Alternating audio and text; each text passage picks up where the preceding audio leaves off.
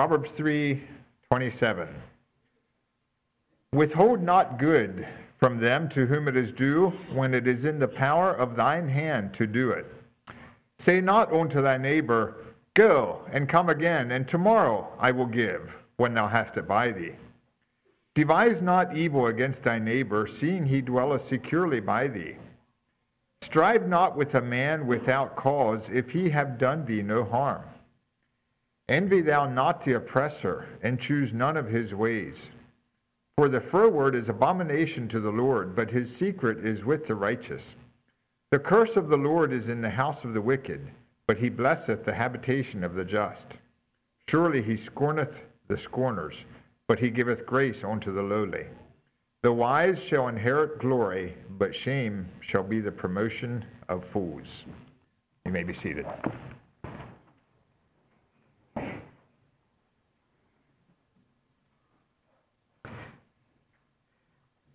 Thou hast rebuked the proud that are cursed, which do err from thy commandments. That verse in Psalm 119, verse 21. The last few times that I preached here, the focus was on Psalm 119. You might remember that uh, we, I spoke on verses 1 and 2 a number of weeks ago, and then a few weeks later uh, on the subject of affliction and being afflicted, as a number of verses in Psalm 119 speak of. Today, we hope to continue delving into this, into the truth and the beauty of this magnificent psalm, this nice long psalm, Psalm 119. And as I looked at Psalm 119, I noticed that there were six verses that mention a certain type of people or a certain group of persons, mentioned and, and, and describe a certain group of people. And the verse I just read, Psalm 119, verse 21, is the first of those six. So I'm hoping that you are have your Bibles open to Psalm 119, and maybe you're even looking at verse 21 and are trying to ascertain what I would be thinking of there in verse 21. There's a two word phrase that is given in verse 21 and in five other verses in Psalm 119. And it appears quite a number of times in the Bible especially in the wisdom literature of Psalm, Proverbs, Ecclesiastes, and so on. You know that David, King David, was probably the author, probably the writer of Psalm 119. And he had quite a lot of experience with this type of person throughout his life, from the time that he was young until the time he was very old, um, quite a number of experiences, different people. And sadly, some of those, uh, too many of those, were from his own family. Um, I'm thinking of people like Eliab and Goliath and Saul and Doeg and Nabal and Absalom and Shimei and Ahithophel and Adonijah. And that's just a, probably an incomplete list of people uh, that are the kind of people that Psalm 119 speaks about in these six verses. So we'd like to look at the other five verses that mention this group. And, and interestingly, those five verses also give characteristics of this group of people, what makes them what they are. And so we'd like to look at them in turn. And the very first one would be in Psalm 119, verse 122. And we'll get there in just a few minutes here, I think. As we look at these five, my intent is to discover whether or where or when I'm a member of that group. And I will give you a hint that as long as you're human, as long as I am, you and I will need to wrestle against joining that group. By the grace of God through Jesus Christ. And through the aid of His Holy Spirit, you and I can safely be delivered from membership in that group or any kindredship in that group. So, to, this is just another opportunity to examine myself and for you to examine yourself. And if you're thinking about that, this sounds a little bit like the devotional this morning that Joseph so did so well in Psalm 32. Well, yeah, another opportunity to, to examine myself before God Himself to see where I am, what direction I'm heading, and in what group I really belong in. I think of the verse in the New Testament, 2 Corinthians 13:5. Remember that verse where God says, "Examine yourself whether you be in the faith. Prove your own selves. Know ye not your own selves how that Jesus Christ is in you, except ye be reprobate." And so the title that I've chosen, not flowery at all, here it is. The title, "The Proud," according to Psalm 119. The proud. We will see that that two word phrase six times, verse 21, and five more times. The proud, according to Psalm 119. And as I thought of that and that phrase, then I thought of another phrase that a certain division of our armed forces sometimes uses. Um, a certain branch of the military has a slogan. It goes something like this. Uh, might be familiar to you, to you. The few, the proud, the Marines. And I think I understand that the gist of that slogan is to conjure an image of ability and, and strength and pride in their work we understand, don't we? The Bible, though, gives no room for pride. Always in Scripture, the proud, that group, the proud, is looked down on, um, spoken against in Psalm 119 and uniformly throughout. So, let's look at, yes, going now to verse 122 in Psalm 119 which reads Think of David as he wrote this. Be surety for thy servant for good. Let not the proud oppress me. What is it that the proud folks do? Well, a characteristic of the proud is that they oppress others. It's so clear there in, in verse 122. They oppress others. What does oppress mean? I, um, one definition is to press upon, be crushed. And we see that in the root word, don't we? What is oppress? To oppress is to press, uh, to be crushed. It carries the point of uh, oh, deception and violence, oppressing others. David says, God says that the proud oppress others. Um, it's a vivid word picture, I think, of pressing down on somebody or something until he comes apart, he becomes crushed. I just think of yeast. Um, some stores have bricks of yeast, you know, um, one pound bricks, and they're hard. At Kaufman's, we're selling a lot more yeast than usual these days. But they, if one presses hard enough on that brick of yeast, that hard brick, all of a sudden, I think it just gives way, becomes crushed.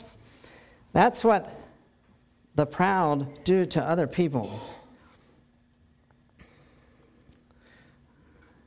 And I think this is especially a poignant example as we think of what's happening, what happened with a man named George Floyd uh, just in the last week, and what's happening in Minneapolis these days. That's what's happening. That's what happened to him. That's what's happening some more. Oppression. Proud, the proud oppress others. It's a picture of active ill will.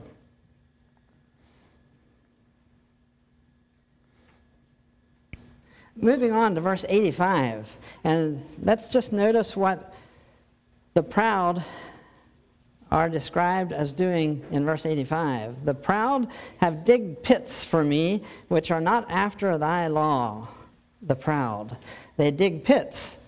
And you might know that that used to be a common way of catching wild animals, capturing wild animals uh, so that you could kill them and eat them.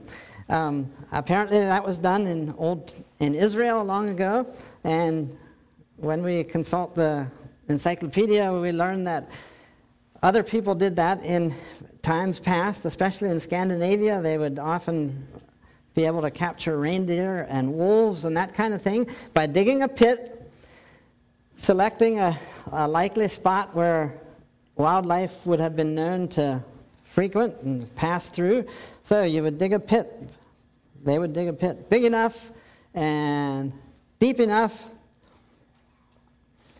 and steep enough so that the, no animal, after he falls through, would be able to get back out. The proud do those kind of things. They dig pits. And then you, of course, when you're thinking of wildlife, you would need to cover it with a weak cover of some kind, uh, put your sticks and leaves and camouflage it, and then step back and see if you could capture what you were looking for. The proud, when they do that, they have such intense dislike for other people that they'll go out of their way to dig a pit. It takes a long time, a lot of effort, a lot of sweat and toil. But the proud are willing to do that to see their enemy fall and be captured and to be under the control of the proud. Active, active ill will. A picture of proud people. Going to verse 78. So, the proud are the kind of people that oppress others. They oppress until they are until they crush those that they have a vendetta against. They also dig pits. Uh, verse 78 Let the proud be ashamed, for they dealt perversely with me without a cause, but I will meditate in thy precepts. Another mark of the proud is that they deal in a perverted way. That they dealt perversely with me. They deal in a perverted way. And what does perverted mean?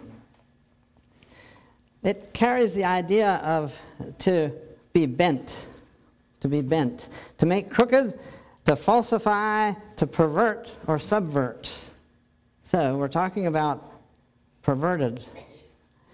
And that, well, an arrow is made to be straight. An arrow is only good if it's straight. An arrow was, the mission of an arrow can only be accomplished if it's straight. But the proud are the kind of people that will make the arrow crooked so that no good thing can come from that arrow. We understand that picture, don't we? Crooked. And also, there's that root word vert, perverted. They deal perverted, in a perverted manner. The root word vert, and you might know, you English scholars or students, that vert means to to do what? To turn. To vert means to turn. We use that root word a lot of times. Um, we talk about inverting or diverting or converting. Vert means to turn. The proud, according to verse 78, deal in a perverted way. They turn aside the goodness of others because they are proud.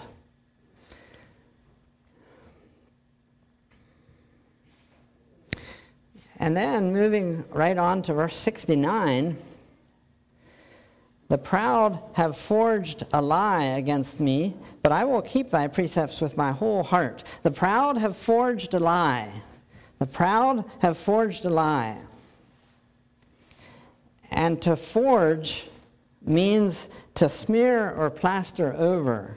You get again, you, we understand the picture, don't we? That when we when the proud forge a lie against other people, it's as if they're smearing the truth so that nobody can see the truth about this person, but they can see the lie instead. The smear is the lie. The proud have forged a lie to smear, to plaster over, so that the truth can't be seen, but only the falsehood is visible and clear and can be seen. We use, or that term is used a lot in the political world, where um, a political figure is known to smear his opponent. Same kind of, same type of picture there. Psalm 119, verse 51. The proud have had me greatly in derision, yet have I not declined from thy law. What is it that the proud people do? Well, they oppress others. They're, they're great at digging pits. They deal in a perverted, wrong way. And they will be, they forge lies. They smear over the truth. And according to verse 51, they also have others greatly in derision. They are great at deriding others, and to deride someone simply means to scorn, to mock, or to scoff. Sounds like gossipers, busybodies, those kind of things. To scorn, to deride. And does the word scorn and scorners, does that remind you of the book of Proverbs? Uh, where the scorner is in view various times. That, that would be an interesting activity for you, perhaps to look up the scorner and see what all that says in the book of Proverbs about the scorner. The, scorner is one who derides, he mocks, he scoffs others. Tim Keller says that there's especially two characteristics of the scorner. Two characteristics. Uh, one of them can be seen in Proverbs 13 1, and I'm just going to turn to that real quickly and read that. A wise son heareth his father's instruction, but a scorner heareth not rebuke. The one characteristic of the scorner is that he is always right. Tim Keller says. The scorner is always right you don't hear the scorner say, and you certainly don't hear the scorner say and mean it, that, well, I could be wrong, but, or I've been wrong, maybe I'm on the wrong track here, those kind of things. Neither will the scorner say very often at all that I'd be interested in what you think on this. Uh, could we discuss this? And the scorner is not that kind of person. He's always right. He is deaf. Um, Proverbs 13:1 says that a wise son heareth his father's instruction, but a scorner heareth not. Scorners are deaf to the rebuke, to instruction, to wisdom, uh, to others in general. They can't hear at all. And why can't they hear? Why are they so deaf? Because their perspective their thoughts on a certain subject or any subject is that they are, their perspective is the correct one, is the right one. The scorner. The scorner is always right in his own mind and has no use for the wisdom or the care of others. What is the opposite of a scorner? I would just submit that the opposite of a scorner is a disciple. A disciple is one who learns from, other, from another, from others. Uh, one of the synonyms for a disciple is a learner. I would say that the opposite of a scorner is a disciple who is glad and happy to learn. He realizes that he still has a lot to learn. He realizes that he doesn't have everything just right. He realizes that he's been wrong, he'll be wrong some more, a disciple, a learner. Well, the second characteristic of the scorner, follows kind of right along. Uh, Proverbs 9, 7, and 8. He that reproveth a scorner getteth to himself shame, and he that rebuketh a wicked man getteth himself a blot. Rebuke not a scorner, lest he hate thee. Rebuke a wise man, and he will love thee. So the second characteristic of the scorner is that he is disrespectful of others' viewpoints, of others' thoughts. Typically, for on a scorner, just under the surface, there's an attitude, there's uh, lurking a certain level of contempt and disdain for others. And Mr. Keller goes on to say, and I quote here According to Proverbs, these two characteristics do not stem from a lack of intelligence. Proverbs speaks of the simple or the gullible person, those who lack sense because of their lazy thoughtlessness. But scoffers are not in, intellectually lazy. Indeed, they are often sharp-witted and may have seduced may have been seduced into this mode by their very mental acuity. Their condition is not due to their mental capacity, but to their mental attitude, especially their attitude toward themselves and therefore toward God.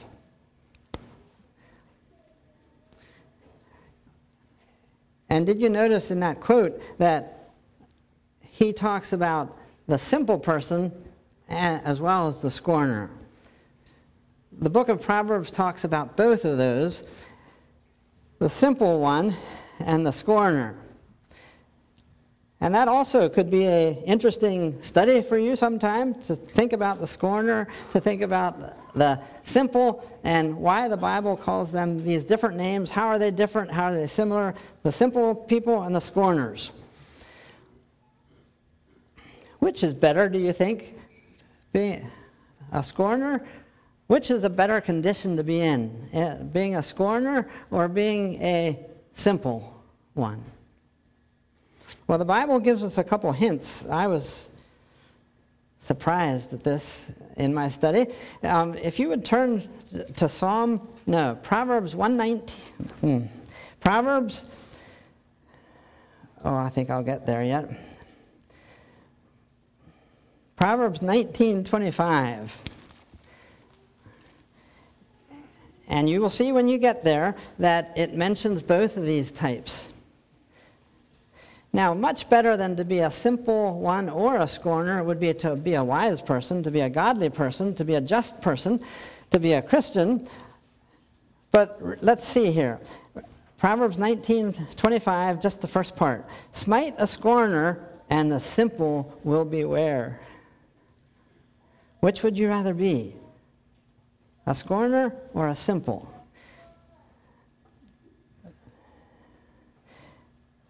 Proverbs 21:11 When the scorner is punished, the simple is made wise. Which would you rather be?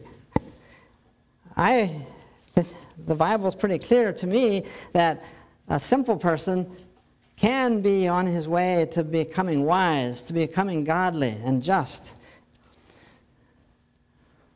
pretty hard for a scorner to be heading that direction. So, did you notice that in these five verses and the five characteristics of the, of the proud, that I talked about the deriding one, the scorner, longer than anyone else, longer than any of the other four? Why do you think that is? Well, one major reason is because I think, I could be wrong, I think that that is, the deriding part is where we here are most tempted in. Did you think about when we talked about the oppression, oppressing crushing, you know, pressing until you're crushed. And when we talked about digging pits, that we don't do those kind of things. We don't even very often aren't that tremendously tempted, am I right, with uh, dealing perversely? and forging lies and those kind of things. But it seems to me that the deriding part is where we might struggle more than the others.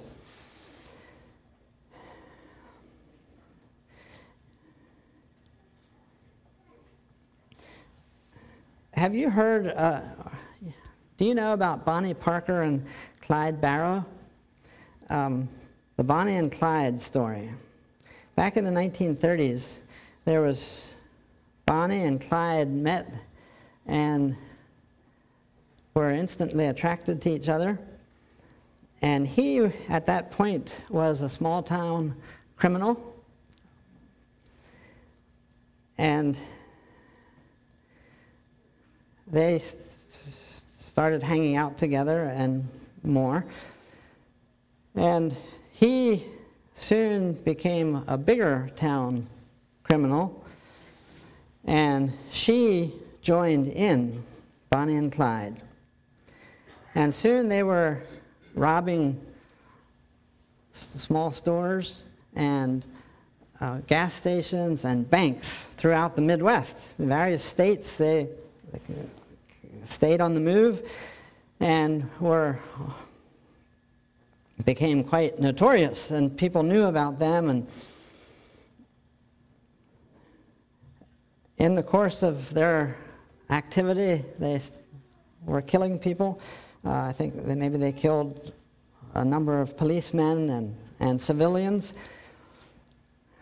Until finally, about four years later, she was 23 and he was 25 when they were uh, law enforcement officials ambushed them on a lonely road and shot them. That's the short story of Bonnie and Clyde. So, why do I talk about Bonnie and Clyde here today? Well, a couple points, just a couple. Number one is that sin sucks one in. History is littered with examples like that. How that sin starts little, but it soon gets bigger. And again, I'm sounding a little bit like Joseph in the devotional this morning, aren't I? Sin sucks one in. It starts small, and soon it has you in its grip, and it's terribly hard to get out. This, as time went on, uh, they, just became more brazen. Sin, sin sucks one in. And so I submit that when one becomes part of the proud group by, and there's lots of other characteristics of prideful people, but we're here in Psalm 119. When, when I become a part of the proud because I am so good at deriding and belittling other people, there's a good chance that I will progress, that I will regress to bigger and more sins. I could soon get into dealing perversely and forging lies, and soon I'll be digging pits and oppressing others. The full gauntlet of sin. Just to say that deriding, being part of the proud group, being part of the proud by something simple and not very sinful, like deriding, will surely lead to bigger sins and more sins. Sin sucks you in. It starts small and soon it has you in its grip. Another thing that we should just mention about Bonnie and Clyde is that he said that the reason that he's doing all this is because earlier in his life, as a teenager or maybe, maybe around 20, he had been in jail a couple times and was badly treated there, both by other prisoners and, I think, by the prison officials. And it made him bitter. And one of his family members said that after he got out of jail, he was just a different person. He was worse. And the reason that they were doing all this robbing and needing to kill people if people got into their way is because he wanted to make enough so that he could get back at the Texas um, correction system. So he was on to that victim mentality trip where it's not my fault, I, it's your fault. Sounds like a scorner, doesn't it? A classic example of a scorner. Clyde Barrow was not a victim of his own circumstances. No, he wasn't, because he, as well as you, and as well as I, are accountable for ourselves. And if we find ourselves in the proud group today, we need to realize clearly. And I would just say, try to say it as clearly as I can. It's we're there because of ourselves and our sin, and not because of anybody else, no matter how terribly other people have treated us. Well, something else about Bonnie and Clyde. So, one point that I'm trying to make is that sin will suck you in.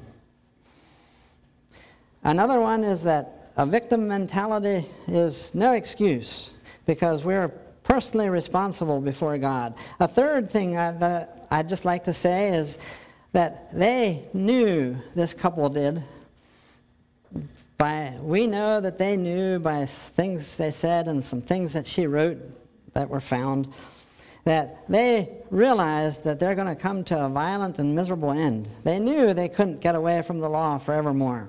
They knew that eventually they're going to pay for this. But that didn't drive them to any kind of repentance or surrender, surrender to the law enforcement or repentance toward God. But it, they got in so deep that they thought that there's no hope for them. The only thing they can do is keep going hope for the best and hope that that day of reckoning won't be quite right away.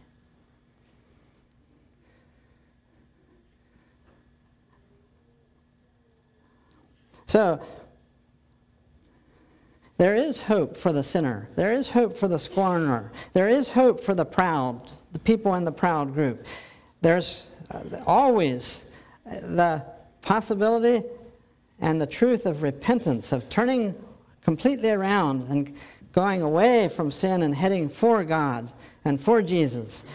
Jesus' sacrifice on the cross has made that for you and for me uh, we are never beyond,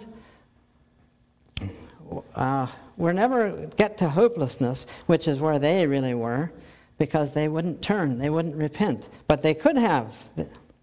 And so can I, and so can you.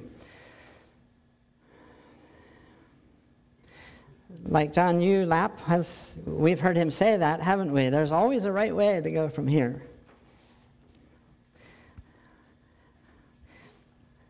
I noticed in the book of Nehemiah how that Nehemiah's enemies did these kind of things. The Sanballats, Tobiahs, and the Geshems, they were, a mem- they were part of the proud. They were, obviously, you can look at that sometime. They were part of the proud. And they began with deriding. Just look at chapter, the end of chapter 2. They derided and scoffed and scorned. After a while, that kind of response progressed to lying about Nehemiah, and then a little later on, they were doing active things against him. That progression, that digression.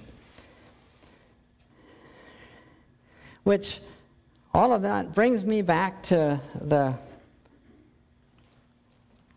Proverbs 3, where Nate read, and I chose that portion, especially because of verse 34. Proverbs 3:34, where the Bible says, "Surely he, we know that's God, right? Surely he scorneth the scorners,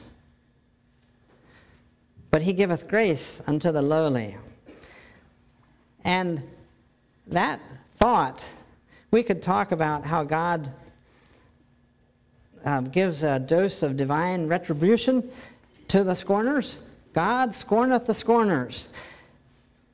But let's just talk about how that, that verse is picked up and quoted twice in the New Testament.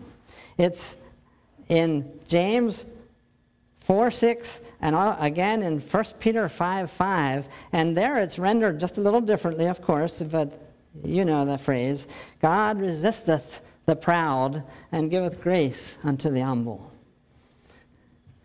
Surely he scorneth the scorners, but he giveth grace unto the lowly. God resisteth the proud, but giveth grace unto the humble. James says that, and Peter says that. I think that's significant. Um, the James that wrote the book of James, if I have my James straight, is the same James that uh, was in view in our Sunday school lesson today, who gave the concluding address at the Jerusalem conference. And it was so well thought out that the people just agreed with that after there had been much debating. You know all that because of Sunday school the last couple weeks. And you might also know, you may have discussed in your lesson, in your class, how that James, from what we know, was a very austere and conservative fellow, godly, but conservative and would have tended to always be on the Judaizers' side earlier. But as at this conference, as the leaders debated and discussed about this burning question that would really have a great impact on which way the church goes. It was big peanuts. And during the course of that, we think, James changed his mind through what was being said, through the inspiration of the Holy Spirit, and he was humble enough to get up and say, I changed my mind. I was wrong. This is the right way. God resisteth the proud, but giveth grace unto the humble. I will always be grateful that James was willing to do something like that. Now, Peter, he wrote that too. God, giveth, um, God resisteth the proud, but giveth grace unto the humble. Peter wrote that. Was he a humble kind of person um, in his earlier days? See, do, do you remember how that on the night of Jesus' trial and crucifixion and death the night before, Peter said, Oh, if everybody else leaves and deserts you, you don't have to worry about me. I'm with you the whole way. Does that sound familiar? Um, does that seem like he was maybe one of the proud? Years later, he said, God resisteth the proud, but giveth grace unto the humble. God resisteth the proud, but giveth grace unto the humble. In James and in 1 Peter, um, what is the context there? Was that being said to non Christians or to Christians? It looks to me, as I scan the context in James, like it's really being spoken of to non Christians. And if that is your case today, and you're sitting here or hearing this and you have never accepted the Lord as your Savior, you must know that you really are have been too proud to accept God's grace and forgiveness, that you really are a member of the proud. And you also will know that you really don't want to be that because there's nothing good that can happen to the proud now or ever. And so, trying to be just as clear as I can, if that's you today, humble yourselves and get that grace that God gives. James, I think, gives that verse in the context of the non Christian. If you look at 1 Peter, it's pretty clear. It's very, very clear that the context is that he's speaking to Christians. In fact, the context is it's um, it's in the context of church leaders. Very clearly, James, uh, Peter is, the Holy Spirit is telling church leaders and all of us, it, it makes that real clear, all of you, that church leaders, Christians of any type, can be a member of the proud. Don't know, can't reconcile all of that or anything, but yes, we can. And God resisteth the proud, but giveth grace unto the humble. So, just because I'm a Christian doesn't say that I don't struggle with pride. But again, God's grace is there. If thank God for salvation through Christ Jesus. Thank you for the privilege of learning and becoming a disciple of His and following Christ, away from the proud and to Jesus. And wouldn't that be a wonderful slogan for us here? Remember the few, the proud, the Marines. Wouldn't it be wouldn't a good slogan um, as we close here to be the many, the humble, the disciples? Will you kneel with me for prayer?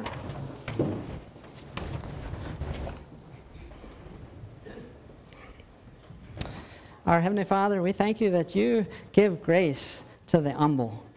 And I pray, Lord, that all of our hearts, that my heart and all of us here could be humble before you and listening to what words that you're speaking to us. And where you have words of rebuke, or where other people have words of rebuke and instruction and wisdom, I pray that we wouldn't be one bit scornful of that, but that we, we would be true disciples of yours, followers and learners of you